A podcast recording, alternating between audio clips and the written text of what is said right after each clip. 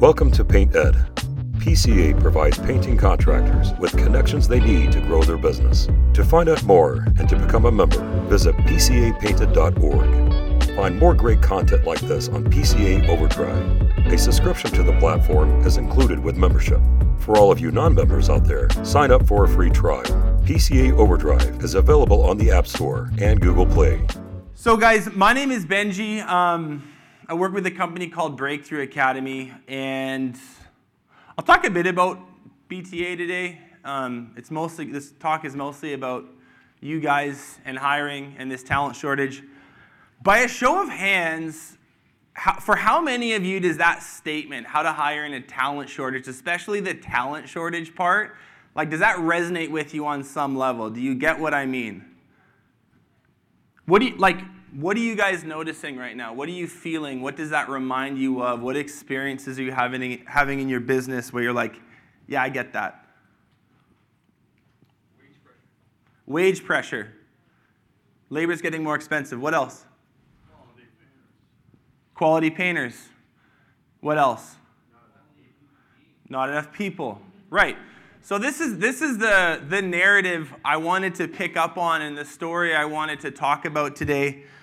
Um, we work with about 450 super high performing contractors within Breakthrough Academy. They're scattered all over North America. They're in a whole host of different industries. Painting's a big one, but we work with some others as well.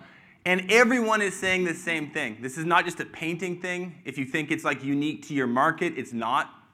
It's North America wide, it's actually a global phenomenon, this talent shortage piece. And so I wanted to just put together like a one hour talk to help do two things. I want to answer the question of like, how did we get here?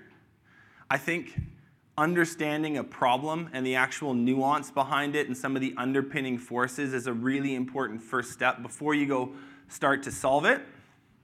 And then the second thing we're going to talk about today is the solution, which is not a quick fix. This is not an overnight. I've got three tips, and tomorrow you're going to have your dream team. I'm, you know, that's a different session. I'm sorry.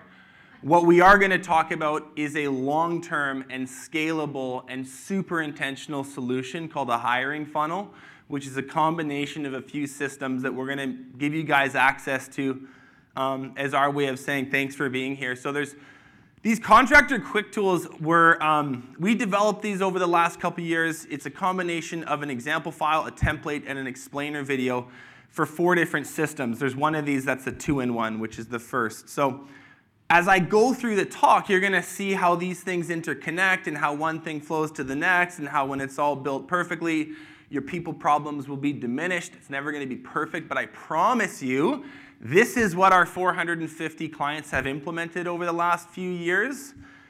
And for them, this, this problem is one that bothers them a lot less. We actually have some people who are turning away applicants because their, their hiring funnels are so well built. So, anytime you see that green icon on the top right where it says free resources and then the little download folder, what that means is I'm, I'm talking about something, the slide I'm on, the concepts we're discussing. There's a, there's a free take home resource for you. At the end of this, I'm going to send you to a, be a QR code that comes up. You can scan it, you go to a page, you download these things, and we'll have them to you by this afternoon. Um, these are things that our, our clients pay us for. So it's just our way of saying, like, we really appreciate you guys having us and we appreciate you coming. Um, Ideas are the easy part. I say this all the time, right? A lot of people have ideas, they love their ideas, they're all the best ideas. It's the implementation that's the more difficult. John, I see a lot of heads nodding. You're like, yeah, I get that. We want, like, we're really passionate about equipping contractors with the tools they need to build the business they want. And so that's sort of just what's in store at the end here. Okay, um, I said this this morning. I do a lot of I do a lot of like sales and assessments and, and marketing related stuff for Breakthrough Academy. I also host a podcast. Does anyone listen to Contractor Evolution? Okay. You, you, one of you had your hand up first. We got more. Come by the booth tomorrow. Um, it's been a ton of fun. Thank, thank you for listening. If, if you haven't yet, I, I, this is my shameless plug. It's the only one I'm going to do. We release every Wednesday Apple Podcasts, Spotify, um, our mantra, our slogan for the show is unpacking the tools, systems, and tactics you need to scale your fast growing contracting business. It's all value. We have no paid commercials. It's, it's, it's all killer, no filler. Release every Wednesday. I'd really encourage you to check it out. Me and my co host Igor have a ton of fun with it, and we have a lot of experts on who are way smarter than us and just blow our minds every week. It's, it's, it's, a, it's a good thing. Okay, let's get into today. So, the purpose and outcomes for today's session are I want to give you the concepts and tools to help you overcome the talent shortage and attract and hire rockstar staff in spite of it. Outcomes, okay, this is my promise to you by the end of this.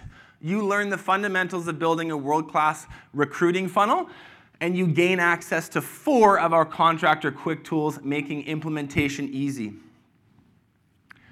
Um, we're going to, as I said already, we're going to spend a few minutes just talking about how we got here. Then we're going to get into hiring funnel fundamentals. There's four key pieces Ideal candidate profiles are a system that you would develop to understand who you're looking for before you go looking for them, which might seem like an insanely obvious step. Nine out of 10 contractors completely blow past it and they're, they're interviewing people with no criteria. They don't actually understand who, who is a good fit for this position. So it's by, for all intents and purposes, square one of a good, of a good hiring funnel. Then we'll talk about how to write better job postings. We'll talk about interview setup calls, that pre screening setup call, and then we'll talk about behavioral interviewing, which is sort of the, the gemstone on top of all of it. You can do all of this stuff right. Um, but if you're just kind of doing like a gut call on everyone that you meet with and going, well, I, you know, I think they're a good guy, let's just give it a shot. Um, the, the results can be disastrous. You can get lucky, but, but more often than not, it's, that's not the case. So those are the four sort of fundamental pieces. This is meant to be a very educational session. I'm gonna, I'll try to keep this light and fun and interesting, but there's, there's some stuff here that's actually quite technical that we're gonna get into. So please um, take lots of notes. Interrupt me at any time, right? If you have a question or something I said doesn't make sense, raise your hand. We can stop and go over it again. Um, the last thing I'm going to talk about is implementing change. Okay? Ideas are the easy part. So that's what we want to talk about to close this out. How do you take these concepts and actually build it into your business? So I want to hear from you guys. Um, where actually we'll do this by a show of hands. So we're going to organize this in terms of like three different buckets. For how many of you are feeling like I can't even get people applying to the job posting in the first place. I post something on Indeed, I post it on ZipRecruiter, whatever, and like I wait a week and there's three resumes max. Show of hands, Who, who's in that bucket? Okay, a, a, good chunk of you. How many of you are get are, you are getting resumes? You, you post something and you have a flow, but it's, it's trash. Like it's just, ugh, this is rough. This is not more of you. Okay. And then lastly, are there some of you where you're getting inbound, you're getting inbound flow, you're doing interviews, you're making hires, but more often than you'd like to, you're finding that three months later, six months later, this person is like not who you thought they were. So they have big hand in the back. Yeah, totally. Okay, we're to talk about how to solve all three of these things. This hiring funnel um, section I'm to go through is to address all of that and then some. But I just wanted to know if this is like is this hitting on, uh, is this hitting, a, a, is this resonating with you? Does this strike a nerve? So, when did hiring get so hard? Does anyone have a take on this that they'd like to share? Like, do you guys have, like, what are your ideas? Because 2010, it just wasn't this difficult. What's happened? COVID. What else? Employees market. That's totally, that, that is absolutely the case. Trade is aging out. Trade is aging out. We're going to talk about that. I've got some statistics on this aging workforce, which is a very big data point you need to be aware of. Anything else? Yep. Boom, I've got a slide on that. Okay, you guys are smart. These are, you know, you know what I'm glad I haven't heard yet? Young people suck. yeah, I know you're thinking it. I know you're thinking it. Nobody said it. Good for you. They do suck. I'm just kidding. Um, so I, I want to tell a bit of a story here. This, this dates back further than you might think. So the origin story of this, ta- of this talent shortage This is pretty well researched. I didn't just make this up. I've got sites, I've got sources on the bottom. Um, some heavy lifting here to get to get to the bottom of this, but you know this is this is my take. But I've, I've trust me, I've done quite a bit of research on this. So it looks like this actually all began in 2008, which a lot of you will remember. Huge housing bubble implodes. Okay, um, lending freezes in 2008. Banks clam up. What happens when there's a huge amount of fear and doubt in the marketplace is, is tran- transacting slows down to a great degree. That's Economics 101. And what happens specifically for construction and trades is that about 1.5 million workers left the sector. There's no work. Okay, I'm gonna I'm gonna retire is what a group of those people would have said, and then there'd be some people who who just had to go find something else, find some other career. 1.5 million is a lot of people. So there's a huge dump, like a huge exodus of talented people leaving the sector. Over the 10 years between 2010 and 2020, I'll show you a graph on the next slide here. The sector slowly recovers. There's a big, there's a big bailout from Obama. There's a whole bunch of stimulus, and we, you know, we kind of get things going again. 2015, by 2016, it's, it's fully roaring, and people do migrate back to construction. And we got all the way back to where we were in 2008, all the way back. And what happened in March 2020? The beloved COVID pandemic, right? Everyone's favorite. So this hits, we lose another million people, like, like in a day, like very, very quickly. Now, what was different about the pandemic is you guys will all remember we were deemed an construction was deemed an essential service early, like I think April or May. So a lot of people were allowed to return to work. You guys were able to go back to job sites. So we're going to talk about in a couple minutes. This was actually a bit of a boom time and still is for contractors. A whole bunch of pent up demand in the marketplace went to you. We'll unpack that in a minute. But this was largely good for business, except that you can see at the bottom here, only about 20, only about 80% return. So we still lost 238,000 workers as a result of pandemic, as, as a result of the pandemic. That's again a, a lot of people. Um, and so some of those people would have retired, some of them would have found new jobs, and, and sadly, there's a whole host, there's a whole group of them who just wanted to eat Cheetos in their pajamas and collect a check. And okay, trust me, that is not who your business is missing. You get that? I hear a lot of people say this, like the government ruined the workforce and nobody wants to work. It's like, that's BS. Like, there's definitely a group of people who will kind of ride this train as long as they can, but I promise you, like, that's not the missing piece to your business. So just let that one go. So this is it shown on a graph. This is straight from the US Bureau of Labor Statistics. Here's the big dip in 2008. So you can see a huge drop. We kind of recover, recover, recover, recover. 2020 hits, another big drop and then we recover again. And now we're somewhere today off this graph. But when you're trying to understand this, you really can't ignore these two huge hits to the system. These are two big, big, big um, events, historical events that made this situation a little bit more challenging. And I just, so a lot of people say COVID. We're going to get to COVID. That's a part of the story as well. But I want to trace the roots of this all the way back to the beginning. This is, I think, where this actually started. So we have, we have this thing called a, I'm calling it, a decreasing talent supply. A gentleman a second ago said we have an aging workforce. This is true.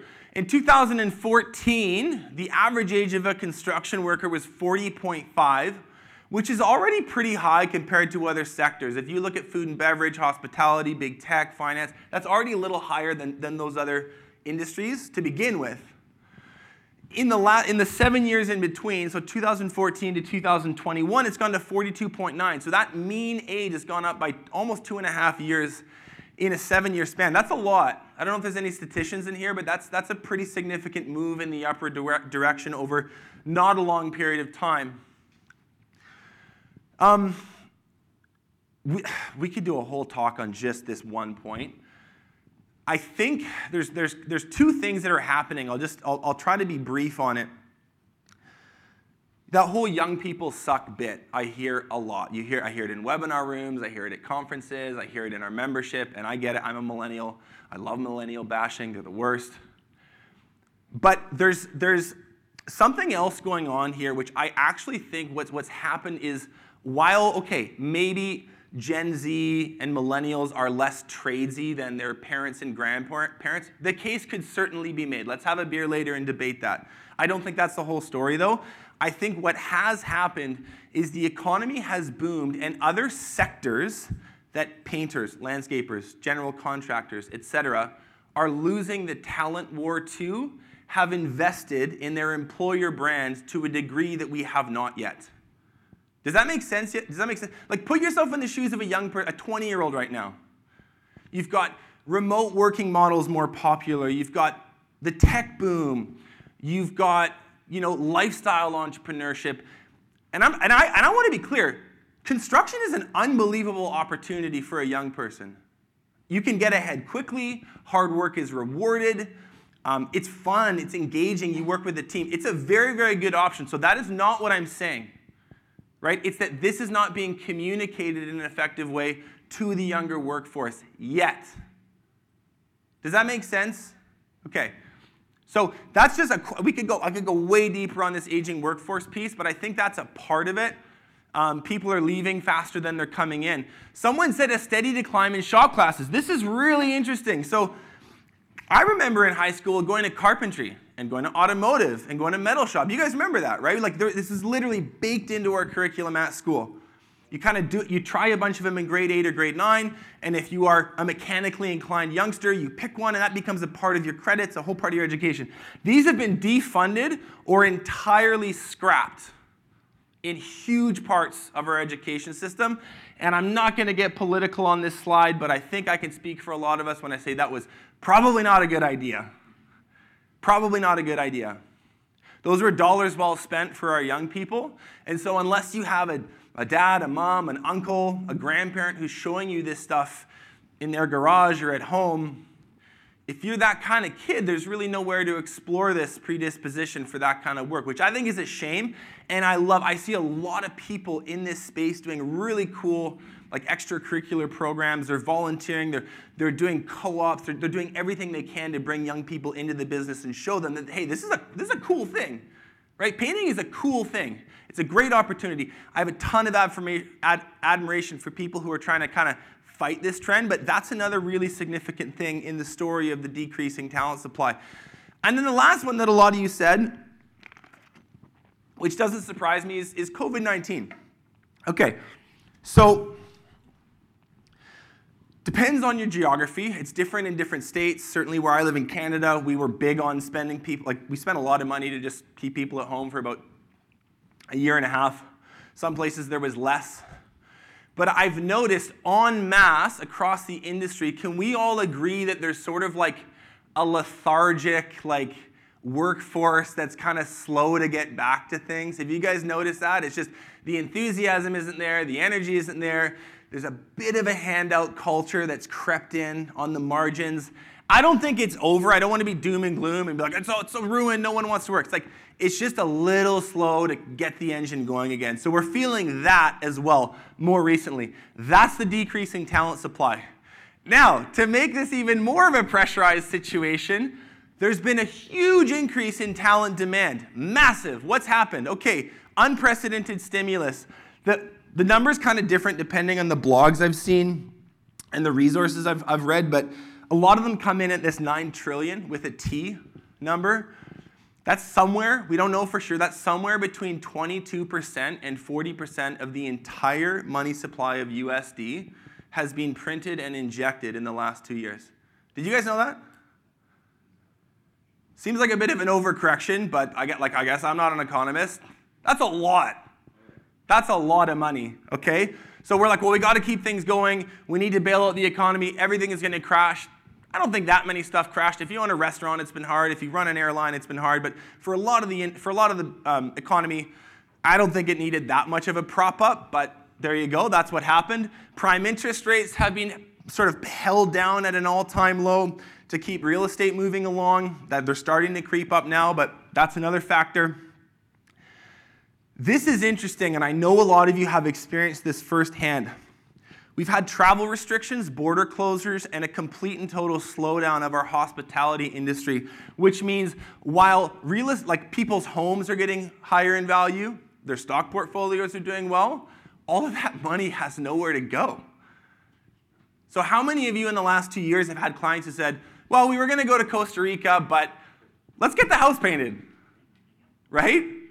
Like, all of this stimulus has nowhere to go. It funnels to you guys, which is why you've just felt like crazy demand, this crazy boom. So, big stimulus, nowhere for that money to go except for home improvements a lot of the time. That pent up demand pressurizes real estate and construction markets, meaning Anyone with half a brain and a pair of steel toed boots is employed right now. Okay, so if you're feeling the pinch, this is you know, this is by no means the exhaustive rundown of all of it, but those are some big trends you need to be aware of when you think about, man, why is this like, what's so hard? Why did this get so hard? This is why. So this, this increase in talent demand has meant that a lot of the, a lot of the labor pool is employed to say nothing of the A players, the people you really want. Looking forward, there's this big, big, big bill that's gone through sometime in the sometime near the end of the year last year. This is Biden's deal. Infrastructure Investment and Jobs Act. That's 1.2 trillion with a T. Roads, bridges, mass transit, airports, waterways, electrical grid, electrical vehicle charges. I think it's actually kind of a good idea. You guys hear about this? Yeah. Okay. So is this going to be good or bad for the labor pool? I don't really know either. I don't know either. So, on one hand, it's going to compete for the labor that you guys are competing for. On the other hand, there's going to be a huge amount of spending on training and getting people into the workforce. So, to say that this is like categorically good or bad, we don't really know yet, but it is something to keep an eye on going into this year. For sure, because of this bill, we will need a million more construction workers over the next two years to meet current projections. That's a lot of people. So, where does this leave us? That's a bit of a morbid preamble. I'm like, oh, this is terrible, and this is bad, and we're all going to die. It's like, lighten up, man. Holy. All right. So, this is where I'm going to round the corner and we'll get a little more optimistic. This is all that's happened, okay? The relative talent supply that you have to pull from compared to the size of the market, which is growing, has gotten a little smaller. It's gotten a little smaller okay? But there's a very important shift in mindset that needs to happen. This is my favorite slide of the talk. There's a difference between facts and stories. Here are some facts. The pool of people you have to choose from is smaller. You will need to work harder at this to attract and hire talent. The decrease in supply and increase in demand for talent has pushed up its price. You're going to have to pay more which is going to suck. So you're going to be like, when I was a painter, I was making $14 an hour, and you whiner, you want 27. It's like, I feel you. It sucks. Pass it along to the customer. Like, it, literally, it is what it is. I don't want you to say. Like, there's no other workforce coming. There's no website where all the good applicants are that you haven't heard of. Like, it is what it is. Okay? So here, here's some stories that I hear a lot, especially in webinar chat rooms. I do a lot of webinars, and the chat rooms are just like full of like just whiners. It's like, come on. This is what I hear a lot. No one wants to work. Millennials and Gen Zers are lazy and entitled and they suck. I hate them. They're on their phone all the time. They don't deserve to get paid this much an hour, and the government has ruined the workforce. If the slide was bigger, I could find 20 more to put on there. Those are stories. Those are not facts. That's your interpretation of the facts. And what happens with stories is they're very seductive. Right? Like it's like it's very comforting to tell yourself that the reason you can't build the team you want is because all of these external factors and it's not you. Okay? So you got I get and trust me, trust me, I fall into this all the time. I gotta catch myself and like, okay, reel it in. If you spend too much time in stories, you shoot yourself in the foot before you even start to try to solve the problem. Do you guys get that? Does that kind of make sense to you? So it's, it's re- the, the mindset here is really important. X is in the wrong place. I think we moved that to fix a typo. It's supposed to be a big X on stories. That's okay. I love a good surprise slide. Close enough. so, what do we do about this? what do we do about this? You know, I've said work harder at it. I've said, I've said spend more on it. That's, that's a little generic in terms of the advice. That would not be a very good session if I just kind of left you there. Try harder. Um, so we're going to talk about a hiring funnel here. And the, the, the way I like to frame this is to explain this in terms of a process that you all already understand, which is a sales and marketing flow. You might call these slightly different things, but your sales and marketing process is organized in a similar fashion, okay? So you have an ideal client profile, right? You know who your best customers are. You may have a document written to summarize them. You may have an avatar. It might just be a strong mental concept that you have, but you know who your ideal client is. You create a brand, a name, a logo. You create advertisements to catch that type of person's attention. That generates leads. You call those leads. You do setup call. You schedule an estimate. You go to the home. Maybe some of you are selling over Zoom now. But you do an estimate, you build a proposal, you show it to them, you ask for the deal, and if you're a good salesperson, you're probably closing 40 to 50% of those. Right? You onboard the new customer, ready for production, they get in the schedule. Does that look familiar? You guys get that? Okay, we get that. So a recruiting and hiring funnel is the exact same series of steps with just slightly different terminology and a slightly different purpose. So we build an ideal candidate profile. This is who do, okay, we need a new office manager right? We're overwhelmed with administrative stuff. I'm managing three inboxes, a CRM. Somebody needs to do the phones. Um, and so I need someone to track my data. I'm the entrepreneur. Like I just, I literally can't spend the 20 hours a week or more required to do all this. We need an office manager. An ideal candidate profile, which we're going to talk about more in a minute. It, this would summarize, this would describe the exact ideal office manager you're looking for, the strengths or weaknesses, what they want in life, what they're looking for. Okay, so you start with that in the exact same way you would start with an ideal client profile for your marketing and sales. Then you create a job posting that speaks to this ideal candidate. Then you use some applicant generation tactics. I've got six I'm going to share in a minute, which are really, really good. You do a conversion call, you schedule an interview, you hopefully pick the best one who scores the highest, and you onboard a new employee. Does that make sense? Okay, same thing. This is it organized in the shape of a funnel. We have three top of funnel systems, and the three top of funnel systems work in unison to deliver you the inbox full of resumes that you need to be picky. Okay? You will always make a bad hire if you have no one good to choose from in the first place. Right? So, this top of funnel section solves that.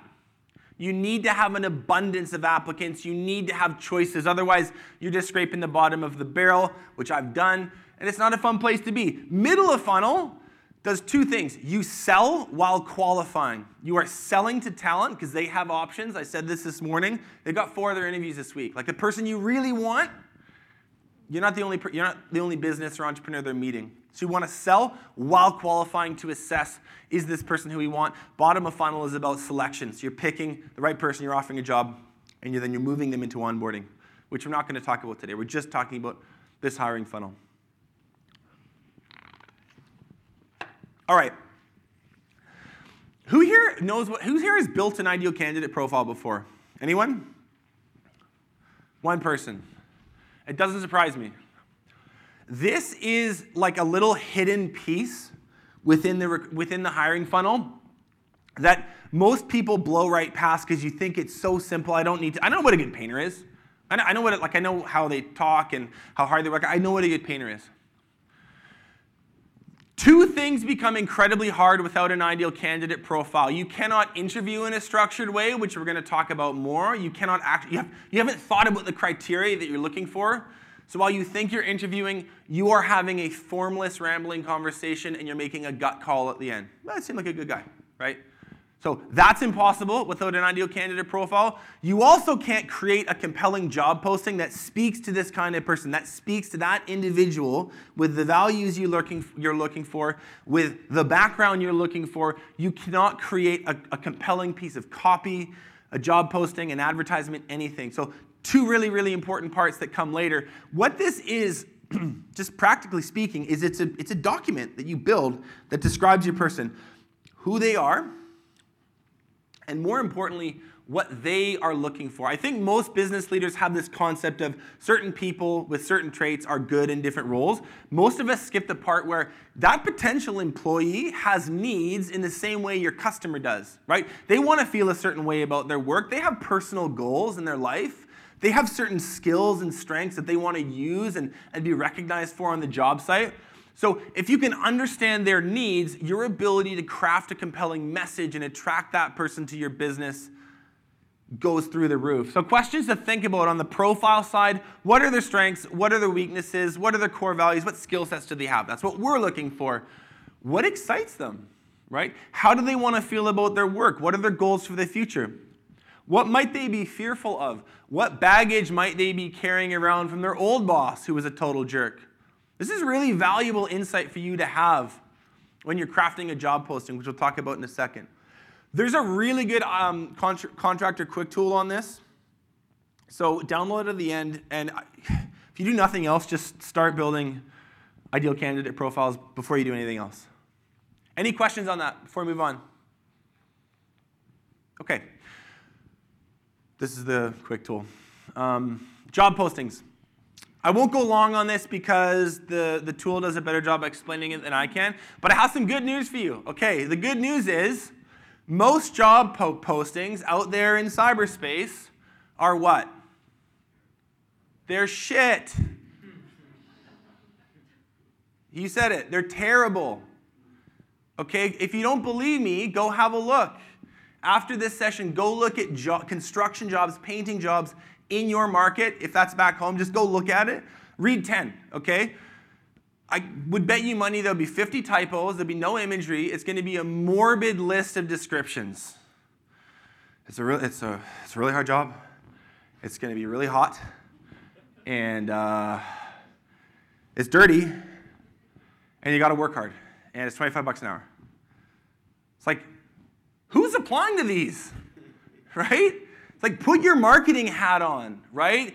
Approach this with the same energy and enthusiasm you would creating an advertisement that your client sees. This is worth more to your business than the client. I don't know why we treat this like this secondary activity that we'll get to when we have time.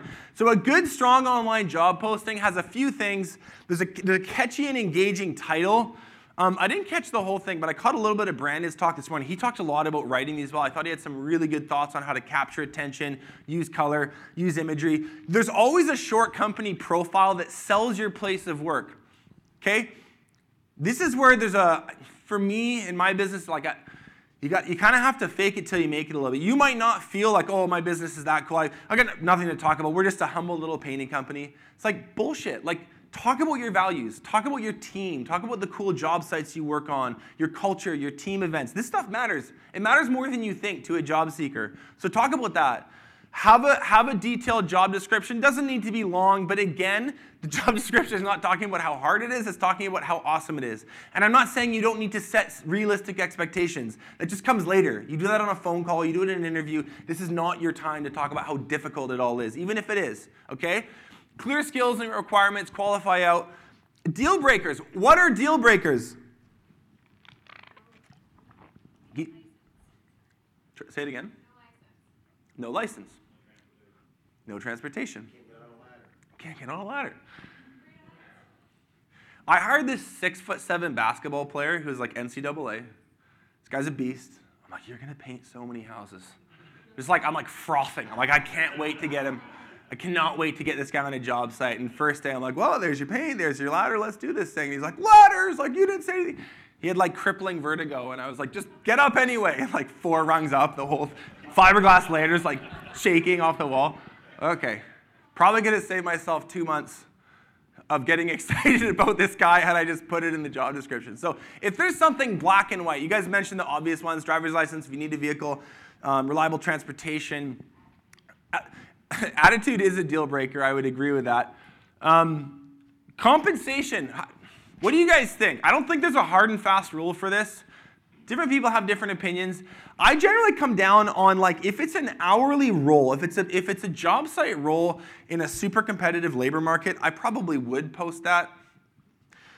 Sadly, it is on on some level it can be that transactional. If it's a if it's a salaried role, a manager, a project manager, site supervisor, office manager, someone that gets paid by the year, I probably wouldn't include it. I would say inquire for more.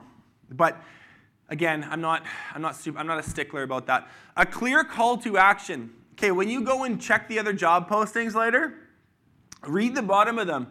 They're going to say stupid stuff like this. For more information, check out our website. Right? To schedule a interview, come into our office. Like you're there's this is such a if you guys are marketers, you understand how important it is to like capture things and be very clear with your communication. If you want someone to apply, tell them how you want them to apply. For like, hey, if this sounds like a fit and you'd like to talk to us, send your resume to jobs at btapainting.com or whatever. Doesn't need to be more complicated than that. But for God's sake, don't do all this work and then skip that crucial step. It happens all the time. So there will be an example file, an explainer video, and then a fill in the blanks template.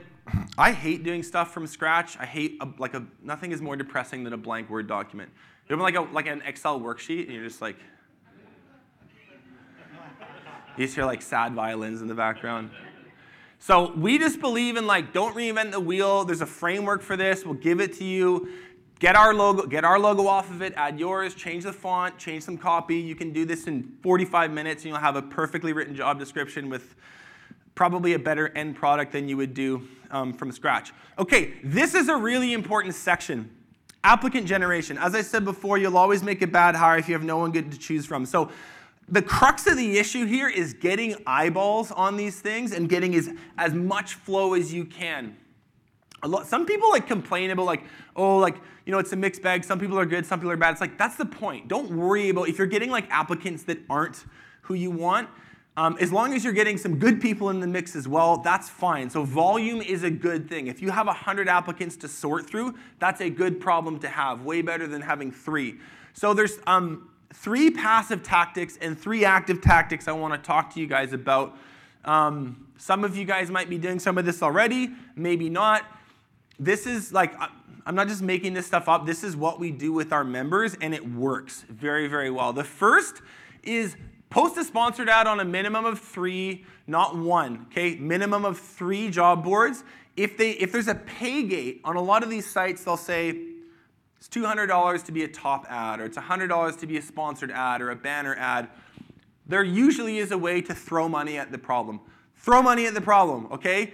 Get it at the top of the pile. Don't let it get driven to the bottom like with every other job posting out there. This is money well spent in the grand scheme of your business. Use the template we provided to write a better job posting if you don't have one. This is not a small project, but this is really, really good infrastructure for your business to have long term. How many of you have a join the team page on your website already? Only a few of you. Okay. You might call it a careers page. You might call it a work with us page. Was that a question? Yes. Do you think the careers page is scary? Is career a good term still? That's a really good question. He's asking if careers is like the right word. Would it scare people away? Are you because it's like too long term? A career, like I don't want to. That's a great question. So, I so just like sort of co- copywriting overarching wisdom would say it's better to write with directive language. Like jo- join is a verb. It's like do this thing. I haven't thought that much about like is it scary and intimidating. I don't have an answer for you right now. I can say the one that I believe performs the best would be join the team or work with us. Probably better than jobs or careers. It's just a click. This isn't like they're committing your life. You just want them to click on it. But it's, no, that, it's, a, it's a really good question. So a join the team page is essentially a web, it's a, it's a page on your website that highlights your business as an entity and the open roles within it. There's a couple things that I've seen members do that sort of puts this into the stratosphere as far as like its effectiveness. One would be on the join our team page would be to film like a hype reel video for your business. This would include you, the owner, doing an interview on camera about your company, your vision, a little bit about your backstory, the values, why your team rocks, okay? That might feel uncomfortable for you for a minute. I don't care. Do it anyway. You get key staff to come on. Videographer is not that expensive. For them to come out for a day, do the shoot, post production is probably two grand. Okay, that's like that's, that's not nothing, but you have this forever. So you have a you have a join the team video with you, key staff. It's upbeat. It shows the job site. It shows shows your other employees who love their job. Beneath the video, there's going to be open roles. And if you want to get, re- like, this is, I've seen a few people do this, it's very cool. Underneath the job description, there says uh, painters needed, project manager needed, estimator needed. You would like click the estimator button, and on the back end, it's actually connected to a Typeform. Who knows what a Typeform is? It's a really simple kind of landing page. It's a, it's a cheap software product that allows people to fill in their information very quickly. And it's like a super low friction way. Wait, I've, I've used this, and you're like, this is slick. You see the site, you watch the video, you see the ad, you s- click apply here, and all of a sudden you're filling out like your credentials. You get a call 20 minutes later. You need a low friction piece of real estate on your website. I'm still encouraging posting on job boards, but when you own this real estate, it's yours forever and a whole bunch of other tactics become available to you. You want to run paid ads on Instagram or on Facebook, they, they, can all push back to the Join Our Team page. It's better for your SEO. So it's a bit more of a project, a longer term thing, but once you have it, you have it. We have one member that implemented this last August. He runs, he's not a painter, but he runs a um, property maintenance and, and uh, Christmas lights business. Some of you guys might actually do Christmas lights in the winter. Um, he had a recruiting gap of 14 people. Like he needed 14 people to get through what he had forecasted, and he literally hired 16 in three months. Almost all of them were through a really good Join the Team website and some paid ads. So, super effective thing, a little bit more advanced. Start with some of the basic stuff first, um, but that will be something to work towards. Another one here how many of you guys market to your customers on Instagram? How do we feel about it? Is it good? Is it okay? Like, I always get a lot of this when I ask this question. I don't know. It's okay. We're like we're the same. We market on Instagram.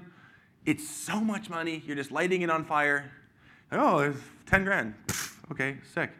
Um, I'll tell you what is very very useful for is a highlight of your culture. So think of your Instagram grid, the photos you post, not as this catchy like this catchy um, beautiful thing for your customers, think about it as a catchy and beautiful thing for your potential employees. So, what some of our members do, come find me at our booth tomorrow. I'll show you examples of some of our contractors who have just like their entire Instagram handle is just purely an employer brand piece. It's um, monthly awards, it's photos of job sites, videos, it's high quality. A lot of the time, it's just designed, the caption is acknowledging the employee. So, it's like team focused. Rachel just got her red seal as a carpenter. The work she does for our company is unbelievable. We love having her on the team, and our customers love her too. Great photo of Rachel, swipe through, and then it's her like on the tools. Okay?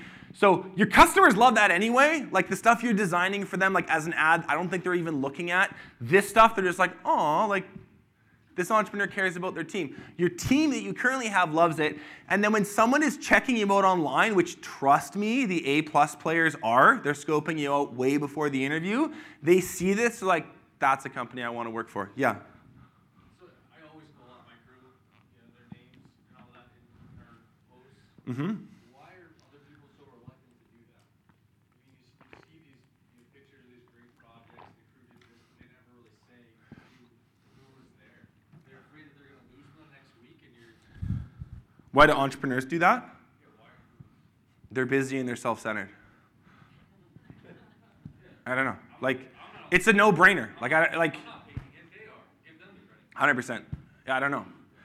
Um, they're moving too fast. They just have. I mean, that's it's kind of a jerk thing for me to say. That's not fair. They're probably they just probably haven't thought of this yet. But I think that this is an amazing dumping ground to just showcase your culture and your team. Makes them feel good. Customers love it, and your prospects look at this stuff and they're like, "That's the kind of team I want to work for." So most of our BTA clients have, over the last six months or so, come to the realization that Instagram is a way better recruiting tool than it is a, a lead gen tool. And that's how they're using it. So passive tactics. You set them up, they kind of stay there forever, they give you some leads just steadily through time. Active tactics, active tactics, this is stuff where It takes some hustle, but the results are quicker. You can get turnaround a little faster. So there's three. The first is implement an incentivized employee referral system. Who has one of those? Does, do any of you want to describe it? What does it? How, how does it? How is it set up?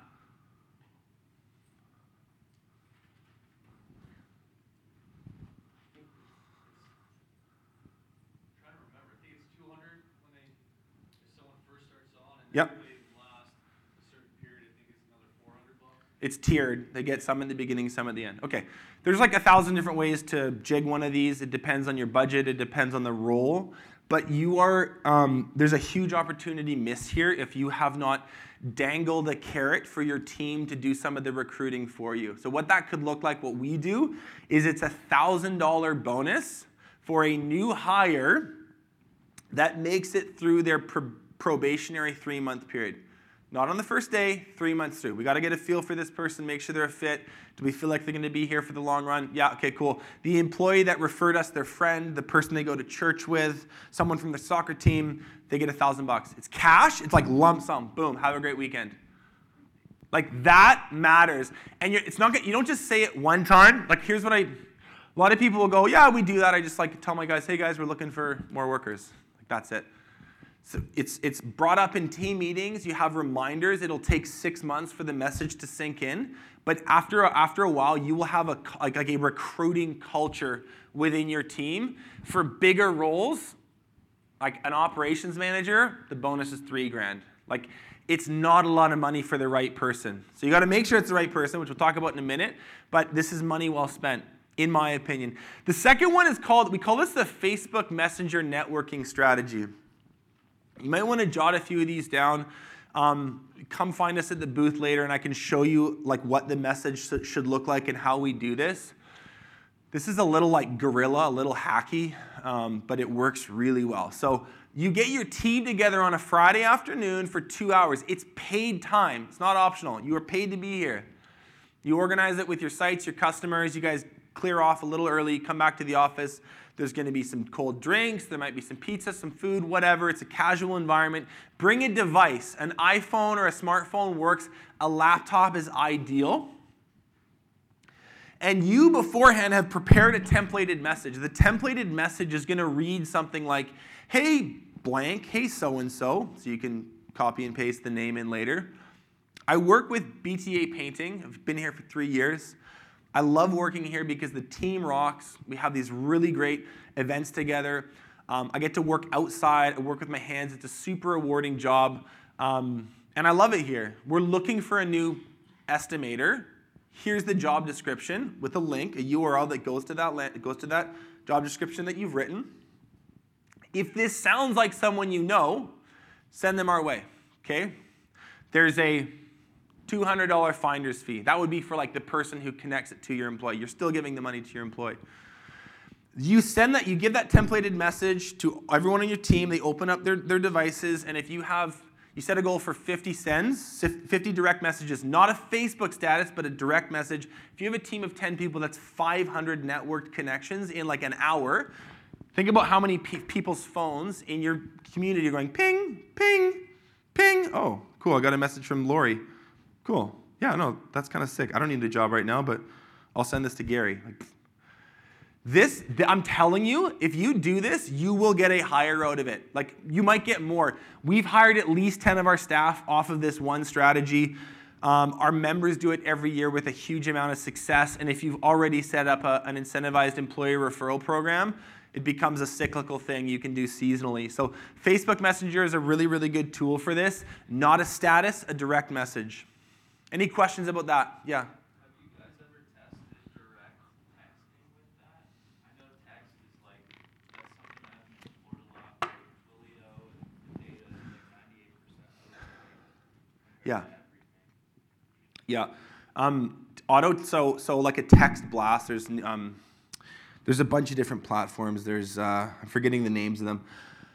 What I would say about auto text is yes, people will open it, but what you don't have with auto text is the wide range of random acquaintances that you have on Facebook, which is why this kind of works. Like you want, you're like, oh yeah, that friend from high school I haven't talked to in five years. Whatever, send him something. Like send it to him. Like you don't have that person's number. You don't have like your weird aunt's phone number and you don't have like your cousin you haven't talked to. You need that that kind of like hodgepodgey network for this to work because it's going in such a diverse range of places. Texting open rates are awesome. Let's talk about that outside of this because I'm quite like I'd like to do follow-up sequences via text. There's a whole bunch of cool stuff there that's coming out with new software pieces. But for this to work, I really think it's a Facebook Messenger strategy. You could potentially do Instagram, but I don't think that's the right platform for it because people are so distracted. And so Facebook Messenger for that one. Okay. The last one is build a short list of candidates who already have a job. Okay. I am not, Brandon talked about this also. I am not an advocate of poaching. So, what I'm not saying to do is go find people and say, hey man, if you come work for us, we'll pay you $2 an hour more. Not what we're saying. It's not a good look for you in your local business community. It's not the right move for the employee a lot of the time who is just like, oh, sure. Um, they haven't thought it through deeply enough. So that's not what I'm saying. But what I am saying, I'll phrase it differently it's strategic relationship building. You know people who work for other companies. Maybe they're painting companies, maybe they're completely different industries. You know them through your family, through your friends, through your church, through your volunteer organizations, through your sports team, through your fantasy football tool, pool. You, you, you just people that you see out there, you're like, they could be a fit. They could be good. Buy them lunch, buy them dinner, have a coffee with them. You're not saying, hey, I want you to work for me next week. You're saying, I own a business. We're growing really fast. We've got opportunities coming up all the time. I like you a lot. There could be a good fit here. I understand you're doing something right now. It sounds great. So this isn't a threat. I'm not trying to do anything kind of shady with you. I just want you to know like this is who we are. Put us on the map for you.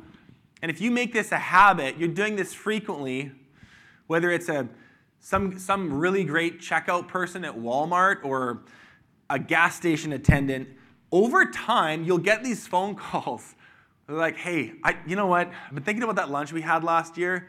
I'm just I can't do this anymore. My boss is a jerk. I hate this job. I'm looking for something new. Can we go for lunch again?" Okay, and people will start coming to you. So that's like the always be recruiting habit to get into. Okay? Three passive tactics, three active tactics. There's a bunch more. We could talk about if we have more time. Um, that's what we have to say about applicant generation. How are we doing here? Yeah, we're good. okay. How many of you have been in this situation? You're, you've, you've scheduled a bunch of interviews on a Saturday, and you're sitting there in Starbucks with your cute little resumes printed out like a total dork. You've got your pens ready, and you're like waiting for the person, like they're 20 minutes late, they're half an hour late, and then the next person doesn't show up, and you're like the eight interviews you scheduled, you did three, and they were like the three worst people that you were the least looking forward to meeting. Hands up, no shame. We've all been there. It sucks. So, my theory on this is what's happened there is the interview setup call is not being done properly. So, this is the first time you're speaking to the candidate. You've read a resume. You think, they sound pretty good. Like, I don't know yet, but this, this checks out. I'd like to know more. And you pick up the phone and call them. Most, what I find with a lot of contractors, because recruiting isn't like, it isn't super front of mind, this is something they do when they're driving from one job site to the other, or they're waiting in line for coffee, and it's just not taken seriously enough. So it's like, Hey, um, it's Benji with BTA Painting. Is this Tim or is this John? It's Tim. Okay, yeah, Tim. Right. No, I got your I got your resume. Um, yeah, it looks pretty good, man. Like we're really busy. We're definitely looking for new help. I want. I'm just. I'm tied up right now. I got to get to a job site. I want to meet you though. Can we do something this Saturday? Yeah. Okay. Saturday. Let's do like Saturday morning um, at nine ish at Starbucks. Okay. Uh, yeah, that's great. I got to run. Yeah. We'll, we'll talk to you later, John. I mean Tim. Yeah. Anyway, talk to you soon. See ya right? Like that's the that's sort of I'm, that's kind of hammed up a bit, but that's the level of like seriousness that we take we take to this. This is a sales call. This is a more important phone call than the one you make to your clients. A good one should take about 20 minutes and it will dramatically increase your show up rates. So the framework for how to do one, we've got a free resource, downloadable. There's a video, there's a, there's a walkthrough. Um, it's going to do a better job than I will explaining this. But um, the, the main piece I want to communicate here is you're getting to know the person on a personal level. You have notes out, you have your resume in front of you. uh, their resume in front of you. You do it in a quiet place. You're checking in with, with them. What's your current situation? Are you working right now? Do you have another job? Are you coming out of school? Did you just finish a big trip? Are you, are you eating Cheetos in your grandma's basement? I'd like to know that before I waste another two hours on you. What are you up to right now? Right? Um, what are they looking for? What type of job do they want? You're, you're assessing their needs, right?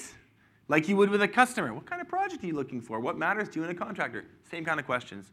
Helicopter tour, quick overview of the, the business, the position, quick exploration of past work experience, deal breakers, and then a, a structured closed. Hey, Tim, I've really enjoyed this conversation. Your resume checks out. I can't say if you're a fit yet, but I definitely want to sit down for an interview, get to know you a little bit more, explain our company a bit more with you. I'm doing interviews this Saturday at the Starbucks on 3rd. If you have a home office, maybe you do it at, at home, maybe you do it at your, at your shop. It's going to be different for each of you. Yeah, we're doing this at Starbucks. Okay, 9 a.m., please be there 15 minutes early so we can get a coffee and find our seats. I'm really excited to meet you. Okay, please be on time. Please dress professionally. You don't need to wear a suit, but no sweatpants. Um, looking forward to meeting you on Saturday. Please come with some notes, prepare some questions. Can't wait to see you. Okay, that's pro. This is, this is low hanging fruit. The people that you want have other interviews to go to. So if they're not leaving this call being like, that person was cool, like I really liked her. She made, she made me feel seen. She made me feel understood. She asked me some good questions. Their business sounds really neat. I don't know that much about it yet, but I, I want to learn more. If your applicant isn't leaving the phone call with that impression, they're not showing up to the interview. And the worst part is they're probably not even going to tell you. So you're in a situation I've been in many times, feeling like a dork in Starbucks. Just sipping the latte, like, oh, brutal. Okay, free resource. Get this. Uh, I'll make it available at the end.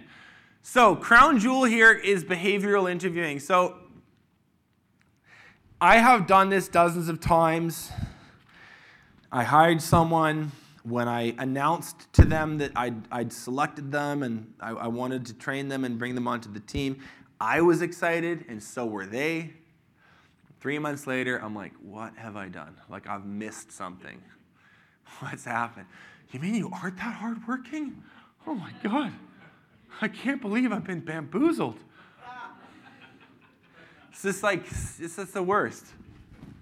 So, my take on behavioral interviewing is this is, there's just a knowledge gap here. Most of you are, are savvy entrepreneurs. You're a good, you're a good judgment. You have a good judgment of people. Um, you understand facial expressions. You understand body language. It's not like you guys are not intuitive. Uh, it's not like you're not good at reading the room. You are. There's just a there's a technical side to this that I don't think gets explained very well. There's a free resource on this again. Please, this is the best one. If you like, throw the other two away if you have to. This is the best one. Our members love it. It's super, super well designed. The goal of an interview, to be clear, okay, it's to assess whether or not the person you're sitting across from fits the what? The culture, but what, what did we build at the beginning of this? The ideal candidate profile that you designed, you, you, you thought through the avatar and what you need and what they want. You, like you're clear on that. It's time to assess does this person fit that profile that I developed? Now, the really hard thing about interviewing is that you're all extroverted, you're entrepreneurs, you like people. I like people. And the hardest thing to do in an interview is even though you like someone, be objective and say, the trait isn't there. Right? The thing that I'm looking for is not here. You're a great person, but I need this specific thing and I'm not seeing it right now. That's a hard thing to do. It's hard to be objective. Interviewing is fundamentally looking for like previous experience. You're looking for evidence of the trait that you're after. I'll tell you one thing you do not care about is what they say they're going to do for you. I don't care. I'm not even going to ask questions about that. It's totally irrelevant. If I need someone who is tenacious, which is how we in BTA terminology like describe work ethic, someone whose whose preference is to just overcome goals and obstacles through like gutsy work ethic. They have a high degree of tenacity. I am looking for tenacity in their background, right? Someone with a high degree of tenacity, when I ask them, hey, so tell me what the hardest work experience you've ever had. Okay. Tell me what a typical day, like what were you hired to do there? Okay, got it. So, and what specifically was the hardest part of that job? Tell me about the hardest day, the hardest week, or the hardest month. How long did you do this? Why did you leave in? What did you learn from this? Why was it like that? You see what I'm saying? Like this is, I'm kind of skipping through a 20 minute section of interviewing where you're probing, you're probing, you're probing, you're probing. I'm telling you, the writing will be on the wall. It will be so obvious if you just take this a step further. It will be so abundantly clear who is hardworking and who is not. The hard worker is going to be like, I was a tree planter for four years to put myself through university because my parents couldn't afford it. Right? I worked by the piece. I got paid for every single tree planted, brutal conditions in camp, 12 hours a day, seven days a week, all summer. I did that for four years. Okay. Someone without tenacity is going to be like, well, my dad said I, I should get a job, and like, so. so, um, I started babysitting, and I'm telling you, like these kids, I did it three hours in a row, and these kids are hard. Like I'm, like it's just. So anyway, I, only, I did that for a couple months, and right, like it's it's going to be so clear if you do, if you grill people, if you probe, and so the way that we've organized, the way that we've organized this. Um, this interviewing framework is there's basically 10 very simple characteristics you can look for. I'll try to remember all 10. I might be short a couple. Tenacity is, is work ethic. Attainment is someone's propensity to set and hit goals. So a job site manager needs to have a high degree of attainment. They can look at a large project and be like, reverse engineer the steps. We'll start here, then we do this side, then we do prep, prep, prep, siding, siding, windows, windows. Like they just they get how to think linear. Um, atten- uh, so we call there's one thing precision is do they have a high attention to detail? Problem solving. Can they solve problems independently or do they call me every time they're like, I can't get the paint lid open? It's like, figure it out, man. So, problem solving, that's something that you would want to have in a certain role.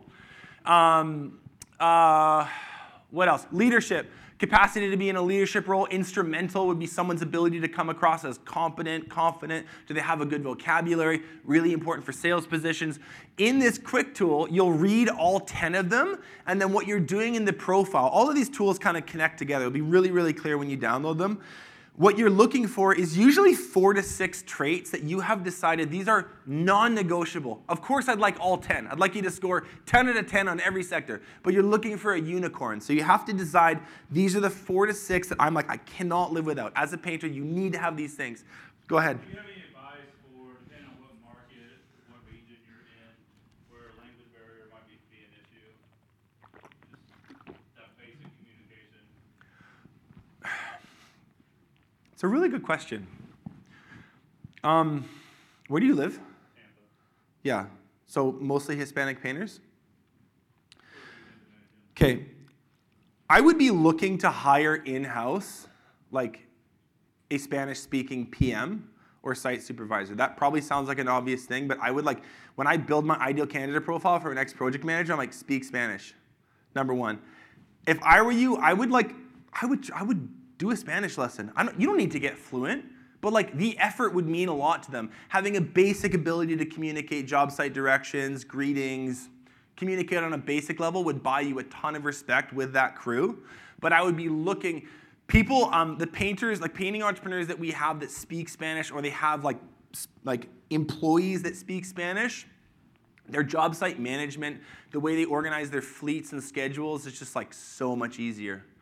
That'd be my simple advice. Does anyone have another piece of advice for that? That's just what came to my mind. Okay. Any other questions on interviewing? We, I, we could do a three hour talk just on interviewing, but um, download the tool. It's going to make it really easy. So, a couple big takeaways on this. You're asking probing questions. Past behavior is the always, every time, is the predictor of future results. We don't care what you're going to do for us. I only care what you have done.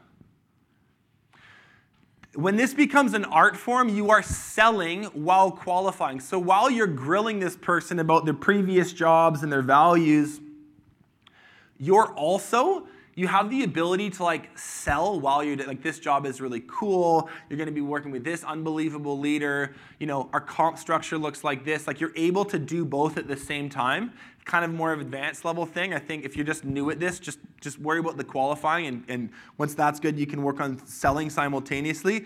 And remember okay the best people in your market are interviewing you as much as you are them. Yeah.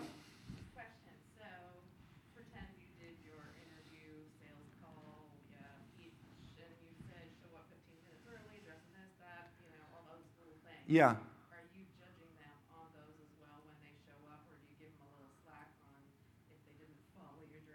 Yeah. That's a really good question. I would, I would, I would give a little bit of flex on that upfront stuff. They don't know who you are. They never met you before. Like they don't know if you're a stickler for that stuff. I pick up. I, I call people two minutes late sometimes. Like it, they're half an hour late. That's one thing. They show up drunk. That's one thing.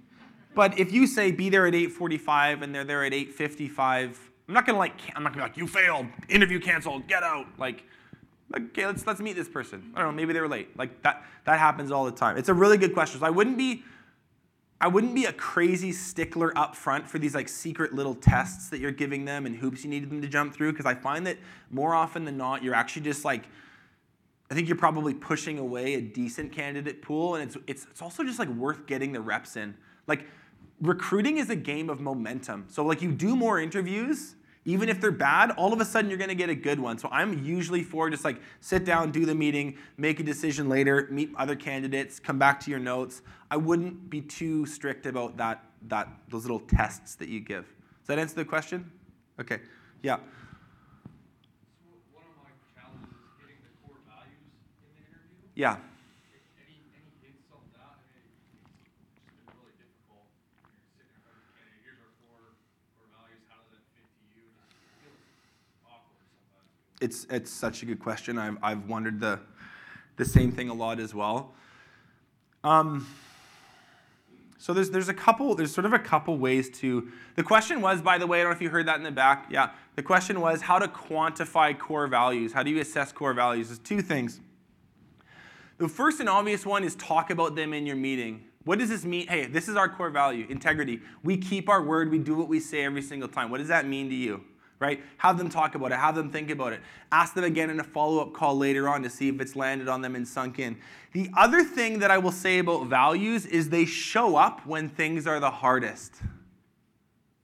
So when you're asking them about the hardest period of their life and you're listening carefully, you are looking for examples of, the, of those core values. So integrity.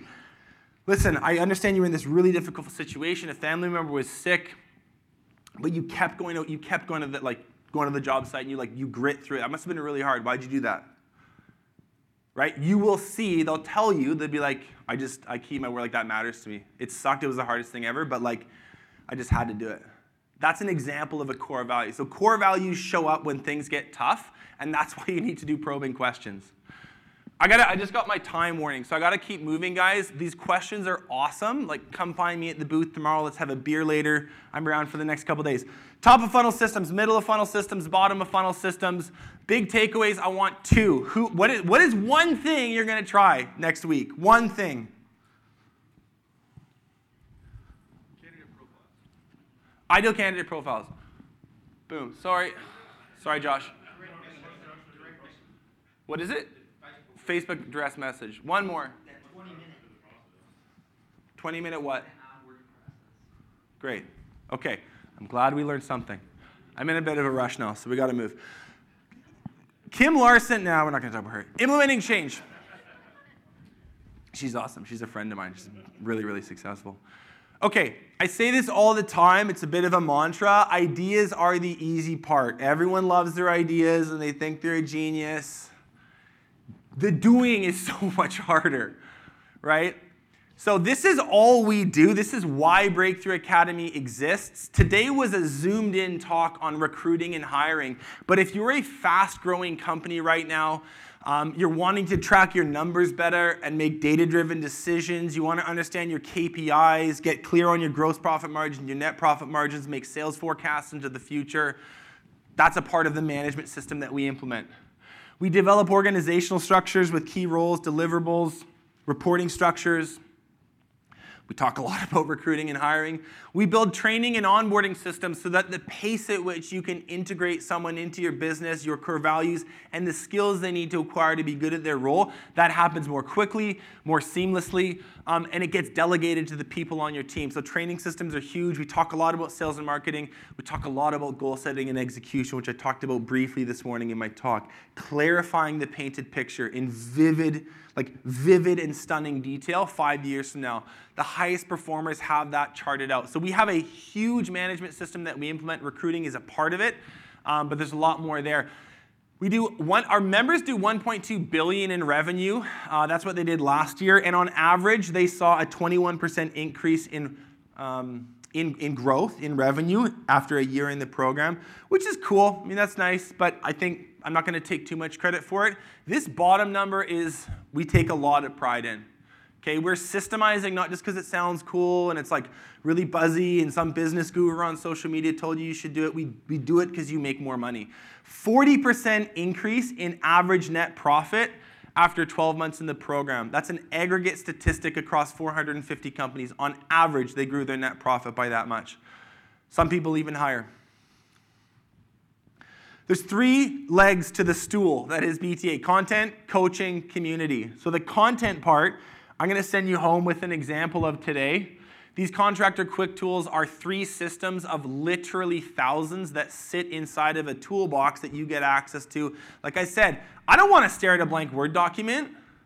Like I don't want to create a like a uh, an expense tracking dashboard from scratch. Like give me one. Like I want to plagiarize your work and say that I did it. We have thousands of things like that that will make your business a lot easier to run and makes the thing is it makes implementation less daunting. Like i know when i'm like okay i need to write this 60 page sop for my project manager. Like, uh, i think i'm going to go do this estimate right? It's like this stuff sucks let us help you with it. Copy our work we don't care you get paired up with an industry specialized coach. It's their job to set the like set the course, help you define your vision. Week in, week out, they meet with you, they track your results, and they make sure the implementation happens. This is the hard part. Okay? So they're there to guide you and inspire you. They're also there to kind of have a firm hand on some level. Like, like get your ass in gear, hold your feet to the fire. That's what our coaches are really good at, and our members thank them for it.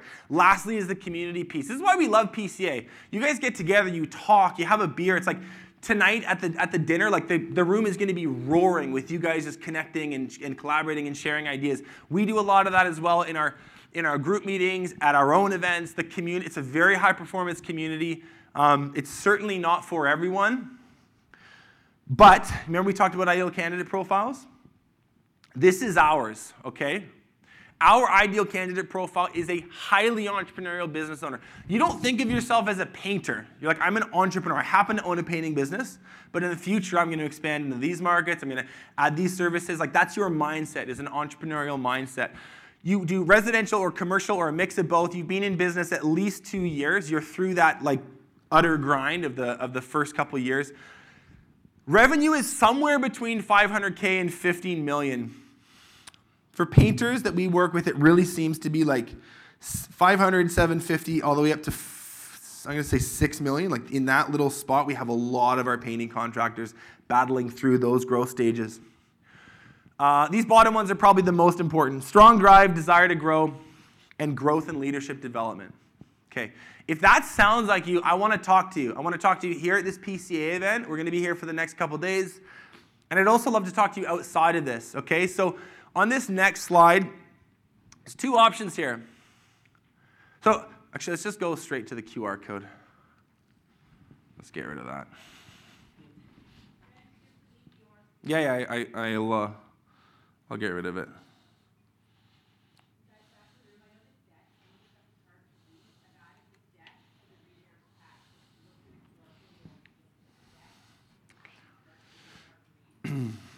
okay.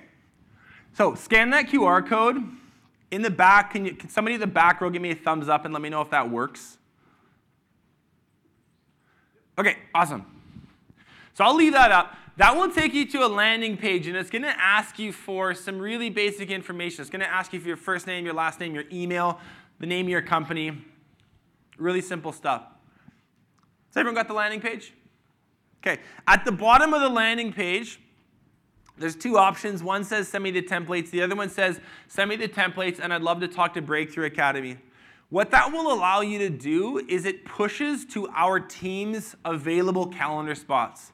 You can see when I'm free in the next week. You can see when people on my team are free in the next couple weeks. Schedule a strategy session. Let's talk. These, I, like, I love presenting. I love doing talks like this, especially with an awesome group like you guys. The one thing that sucks is it's, it's like a totally one-sided conversation. It's me rambling the whole time. I'd like to flip the script and just listen to you. Like, tell me about your goals. Tell me about your challenges. Tell me about your team.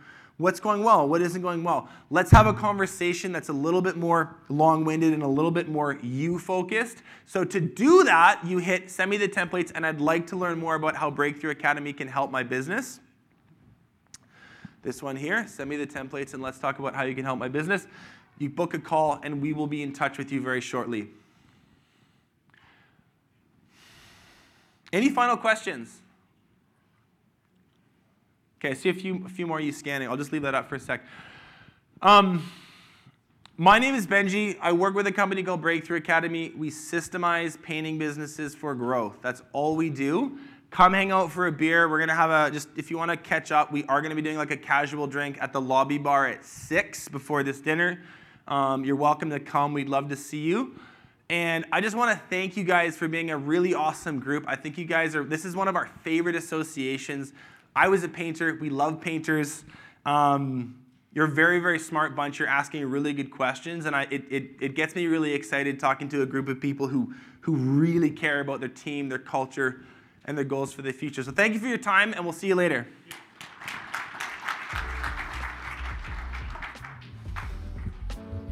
PaintNet podcasts are produced by the Painting Contractors Association and are made possible by members and industry partners.